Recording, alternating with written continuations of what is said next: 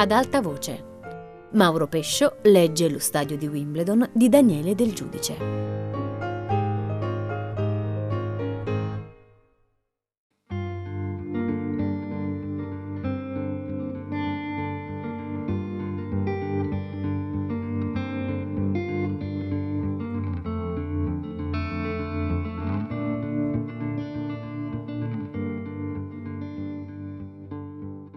Risalendo la collina, ho tagliato per il parco. Ogni tanto mi volto verso la valle e lo stadio, pacati inoffensivi.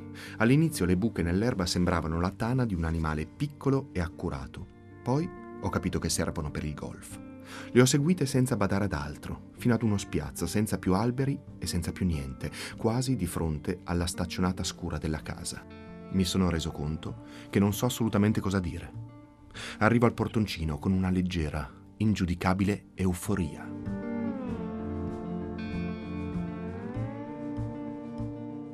Lei ha detto, e come va? Ho sorriso, bene. Abbiamo parlato degli inglesi o dei giardini, sfruttando il più a lungo possibile la svagatezza dei preliminari. Non so se è l'eleganza del suo vestito di lana o la teiera e il dolce già pronti sul tavolino a rendere tutto abbastanza facile e senza importanza. Finché lei piega la testa in modo assorto e dice, questa notte ho dormito poco, ho pensato a quello che lei ed io abbiamo detto ieri e sono giunta a una conclusione. Io rispondo bene. In realtà sono già più teso e in colpa per aver dormito con tranquillità e non aver pensato a nulla. La conclusione è questa. Quando io l'ho conosciuto, non ho pensato che era uno che scriveva. Ho pensato che aveva due vocazioni. Una era di far conoscere quello che a lui sembrava importante. E l'altra... c'è un punto della vita in cui va presa una decisione fondamentale. In quel punto le cose cambiano. O debbono cambiare, e non si può più andare avanti per aggiustamenti progressivi, automatici.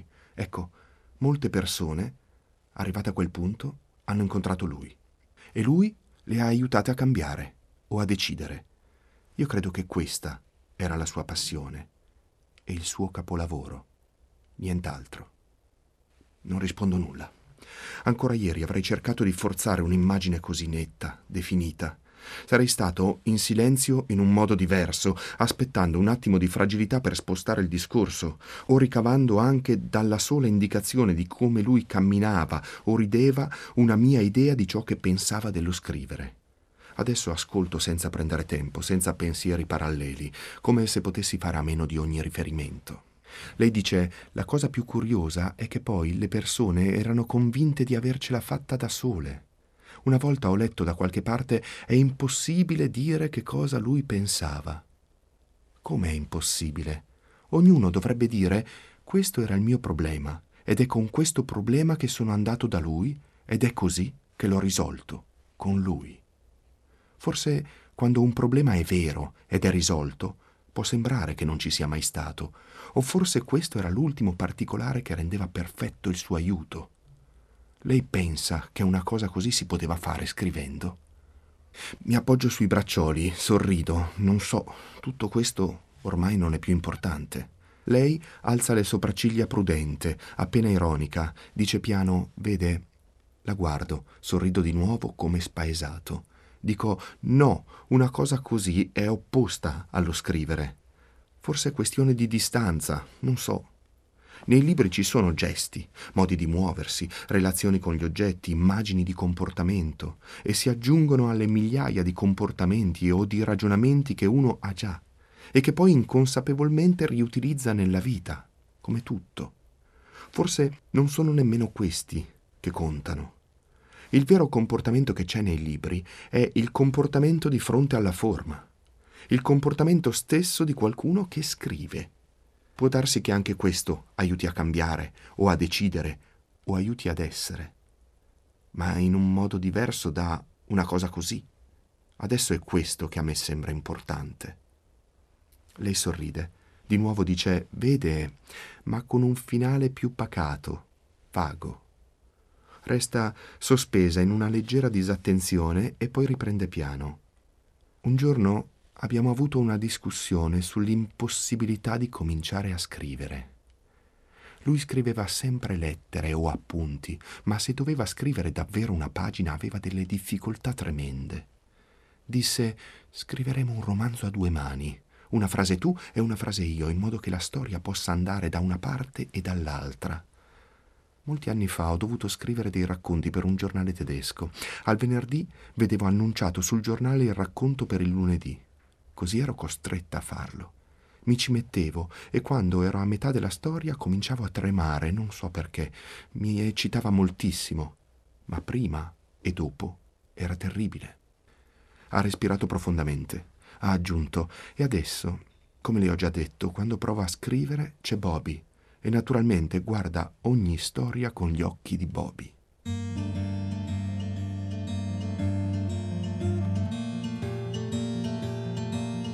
Non sono mai stato così vicino alla risposta e così indifferente alla domanda.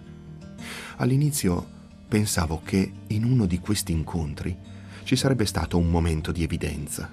L'argomento, le persone, la stanza si sarebbero tese in una perfetta simultaneità e quella tensione avrebbe prodotto chissà quale scatto anche per me. Adesso non so se è più lo stupore per averlo pensato o la circospezione con cui me ne allontano. Cerco di dirlo a lei, uso altre parole senza mai toccare un punto di sincerità. Lei piega la testa, dice «lo so». Poi sorride in un modo strano. La mia vita con lui era fatta di persone che volevano vederlo senza la mia presenza. Dicevano: «Ti dispiace se ci parlo da solo?» Io uscivo a passeggiare e quando tornavo c'era qualcuno che andava via guardando da un'altra parte. Però una volta ero presente quando lui ha cambiato la vita di una persona in mezzo alla strada. Pranzavamo in un ristorante all'aperto con un giovane che aveva voluto incontrarlo per scrivere un saggio su uno scrittore tedesco.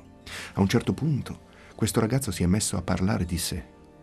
Non diceva nulla di particolare, però il modo in cui diceva le cose le rendeva inspiegabili. Ascoltavamo.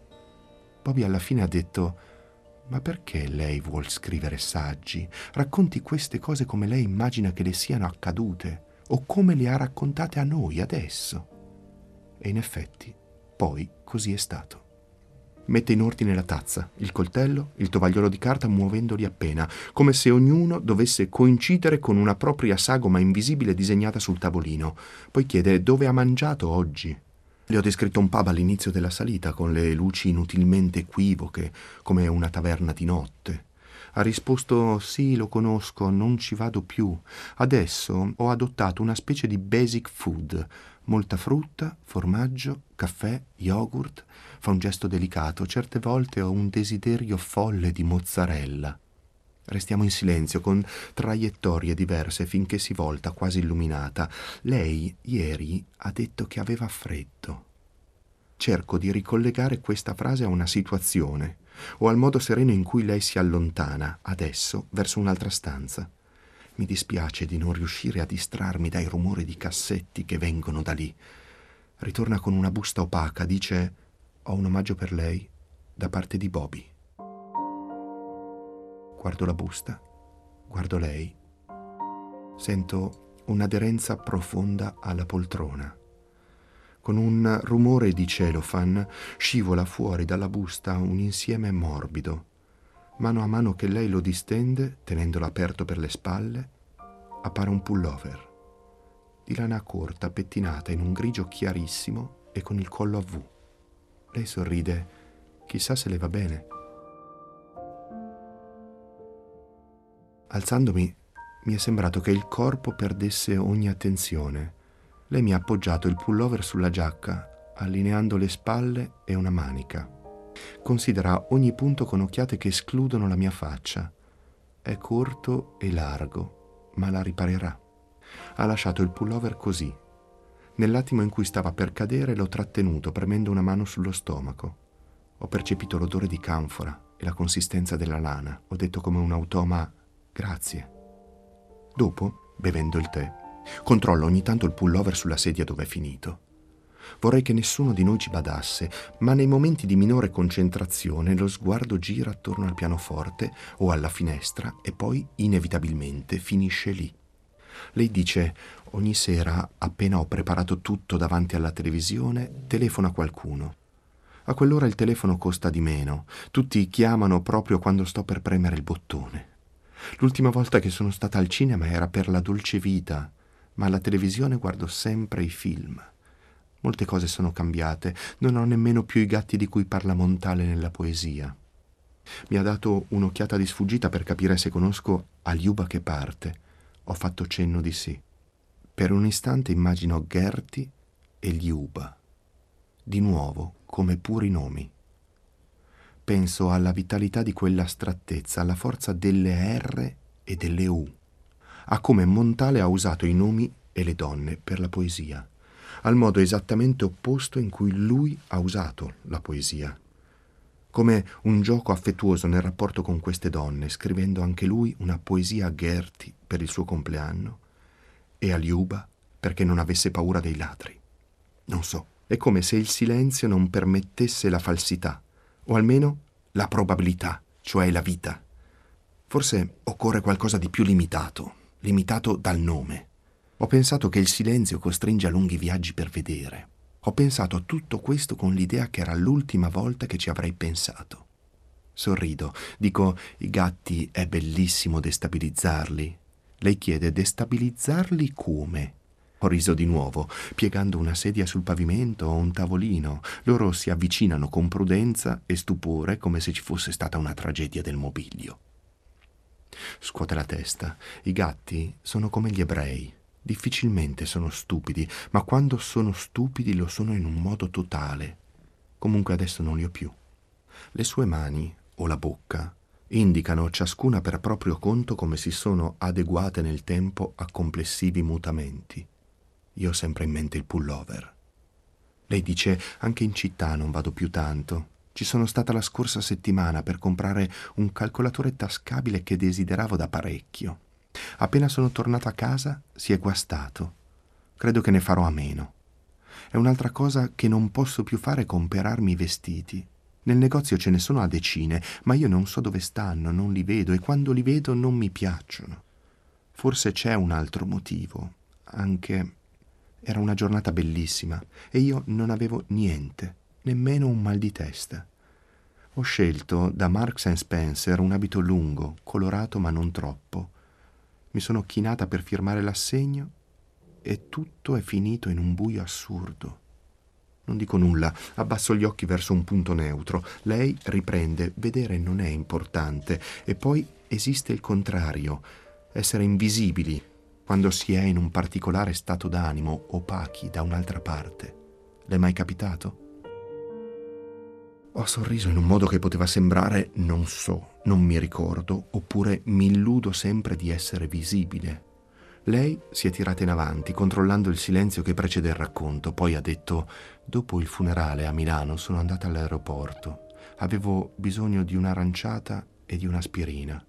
Ma di notte era tutto chiuso, così non ho bevuto, non ho preso niente. Mi sono ritrovata nell'aereo non so come, quasi vuoto, con le luci per leggere. Io ero seduta al centro, ma non c'ero. Di colpo, nello stesso istante, ho visto la macchia luminosa dell'Inghilterra. Ho sentito un odore di cibo e lo steward si è chinato su di me. Ha detto, lei non ha avuto da mangiare, ecco perché c'era un vassoio in più. Ho risposto, non ha importanza, basterebbe un caffè. Lui ha detto, certamente. Subito dopo, io mi sono dimenticata del caffè e dell'aereo. E lo steward non è più venuto. Dopo erano quasi fotografie. Una sala d'aspetto, un posteggio di taxi, la mia valigia piccola sbucata fuori da non so dove. Nessuno mi ha chiesto il passaporto o controllato il bagaglio. Dall'aeroporto a Wimbledon non sono stati più di dieci secondi.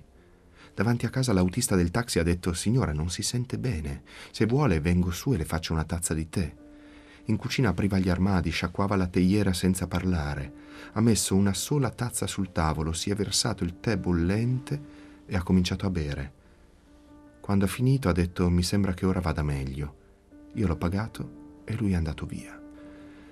C'è un risucchio delle parole, nel quale seguo immagini ad una velocità diversa dalla mia, fino a che l'aria si richiude e rallento di nuovo. Penserò di aver visto tutto questo e lo ricorderò in un modo diverso. E anche quando tra poco dirò, bene, e chiederò quanto ci vuole da qui all'aeroporto, mi alzerò E lei si alzerà e passerò tra le poltrone tutto spostato a sinistra per dimenticare qui ciò che vorrei. Sarà diverso da come lo sto immaginando e da come lo ricorderò. L'idea che ci sarà stato un attimo tra l'invenzione e la memoria in cui tutto questo sarà accaduto non lo renderà più concreto.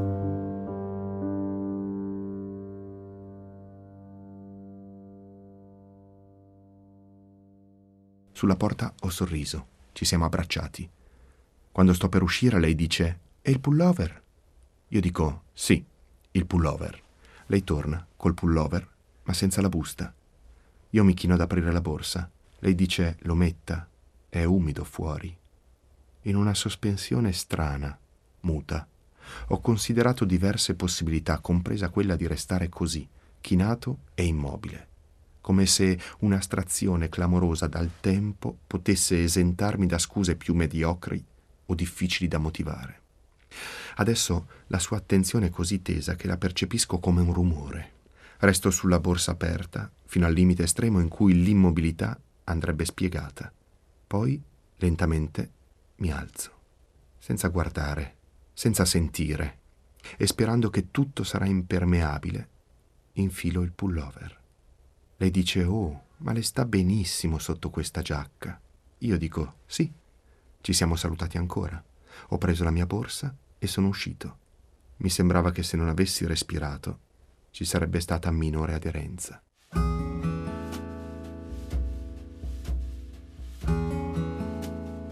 Lungo la discesa penso ogni tanto allo spessore della camicia. Mi chiedo anche se ci sarà una proporzione tra la durata dell'esposizione al pullover e un qualsiasi effetto. Cammino con un passo rigido, affrettato, come dentro un'armatura. Chissà quante parole occorrerebbero per spiegare la situazione alle persone sedute in questi giardini, quiete, davanti alle loro case, nel tardo pomeriggio. Spuntano i comignoli della stazioncina, scendo le scalette, compro dal negro un biglietto per Heathrow. Vado avanti sulla pensilina vuota fino a un'ultima casetta quasi affacciata sulla campagna e con la scritta «Gentleman». Lì dentro, in un rumore di acqua corrente, cerco un appiglio sulle pareti smaltate di bianco e di rosso. Alla fine appendo la giacca allo spigolo di una porta. Mi sfilo il maglione, lo appoggio sulla borsa. Mi rimetto la giacca, passo una mano fra i capelli in modo che abbiano un senso anche senza lo specchio. Fuori c'è un suono rotondo, uno stridio. Sono fermo davanti al treno di alluminio, con alle spalle un sole basso, di taglio. Non sono mai stato così all'inizio, determinato e incerto. Aspettando che le porte si aprissero, ho cercato nella tasca il margine del biglietto, ho sollevato la borsa, nell'altra mano tenevo il pullover, con la delicatezza con cui si tiene un bambino.